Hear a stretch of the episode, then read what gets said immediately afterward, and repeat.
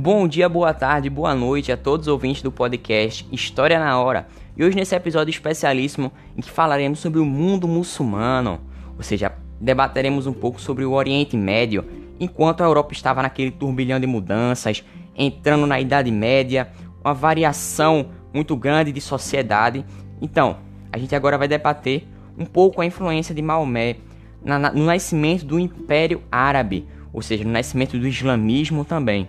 Bom, e aí, meu caro ouvinte, como é que vai ficar a influência da religião nesse novo período? Qual vai ser a mudança que Maomé trouxe para antes de 630 depois de Cristo e depois de 630? O que, que vai acontecer nessa península arábica? E com a influência das explicações religiosas que vem desde a Grécia antiga, dos povos da antiguidade até o Império Muçulmano, nesse período que a gente está falando. Claro que essa influência existe até hoje. E aí, como é que vai ficar toda essa situação? Quais serão os pilares do islamismo? Todas essas perguntas a gente vai responder, mas antes, aperte seus cintos e vamos para mais uma viagem no tempo. Vamos nessa. Antes de 630 depois de Cristo, na Península Arábica, existia uma geografia desértica, ou seja, a presença de áreas de paisagem como oásis com tamareiras, beduínos, Existindo também nesse período a prática do comércio de peles, comércio de escravos, de tapetes, de tecidos também. Além disso, existia o valor da mulher, de acordo com a sua habilidade gastronômica, ou seja, o seu preço era medido pelo camelo também, que era um animal vital para a sobrevivência da religião, e ela era valorizada de acordo com essa habilidade gastronômica. Percebemos assim uma economia pautada no comércio, existindo também o escambo. Podemos dizer que nessa área existia uma política descentralizada, ou seja, não existia um Estado para impor a vontade de seu líder. Era necessário, assim, o destaque a alguém numa instituição para que ela se tornasse centralizada. Porém, como eu falei, por ser descentralizada, ela era marcada por tribos, aproximadamente 300 instituições tribais, cuja religião era politeísta, com aproximadamente 300 divindades. O casamento, podemos dizer que ele selava o fortalecimento dos interesses políticos das famílias, tendo assim cada deus seu templo, que irá necessitar de impostos e de seus fiéis. E essas religiões, nesse período, traziam a paz para a Península Arábica, porém, somente durante dois meses, sendo esse um dos motivos para a existência de um homem unificador, ou seja, era necessário um período de mais paz para que essa região pudesse se desenvolver. Assim, no ano de 630 d.C., acontece o nascimento do primeiro Estado muçulmano, cuja religião é monoteísta, ou seja, islâmica, com o profeta Maomé, que revelou a existência do deus Alá. Mas se liga que esses, essas explicações religiosas das religiões monoteístas, como por exemplo o cristianismo, o judaísmo e o islamismo, ou seja, aquelas que creem em um único Deus, ela também estão presentes no nosso dia a dia. E também estavam essas explicações também presentes nos povos da antiguidade. Claro que de maneira diferente, já que em sua maioria esses povos da antiguidade eles eram politeístas.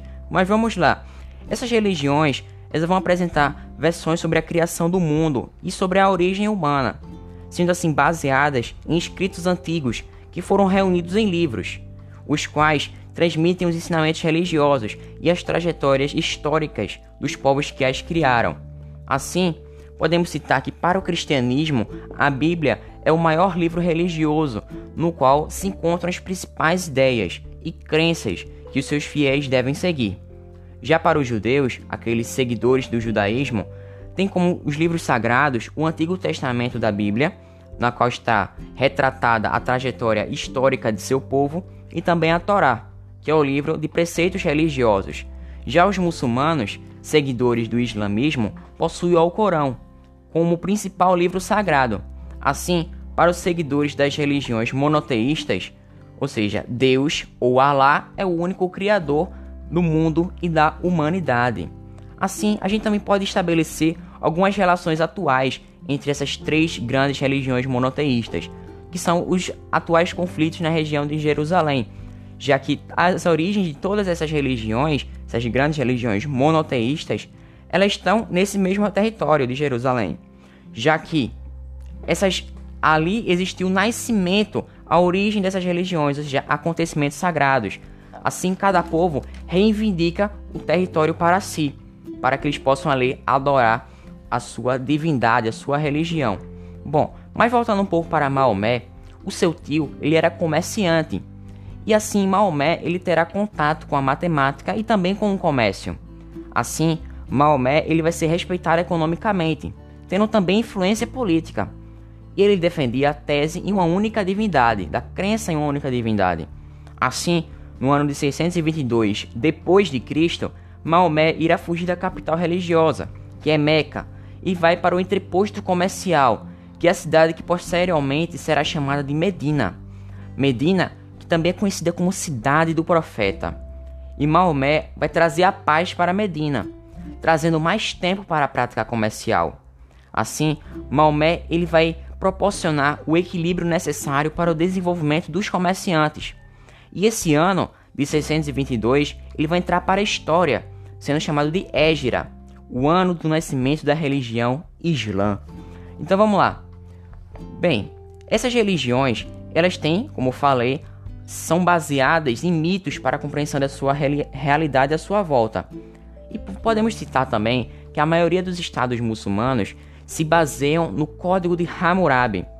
Mas também temos que citar que, como as outras religiões, os muçulmanos também têm os seus pilares, ou seja, as bases e características que irão o definir.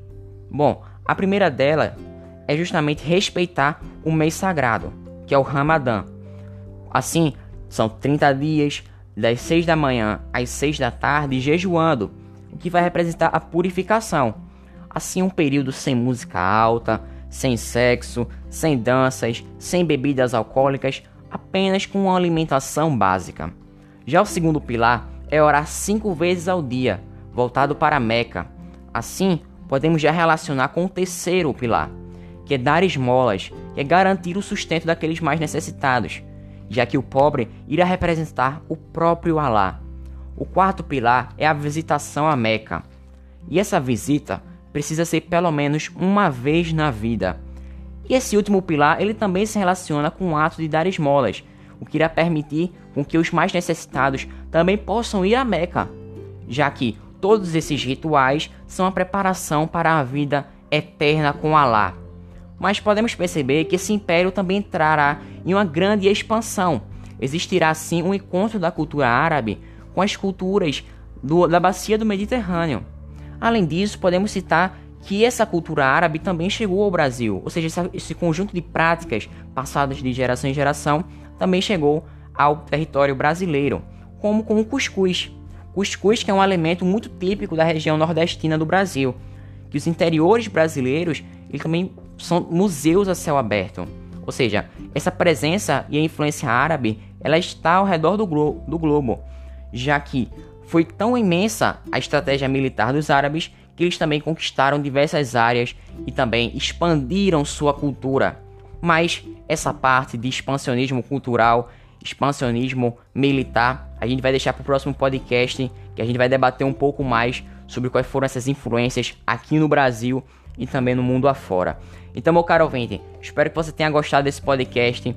Eu fico por aqui. Até uma próxima. Fiquem com Deus. Valeu. Falou.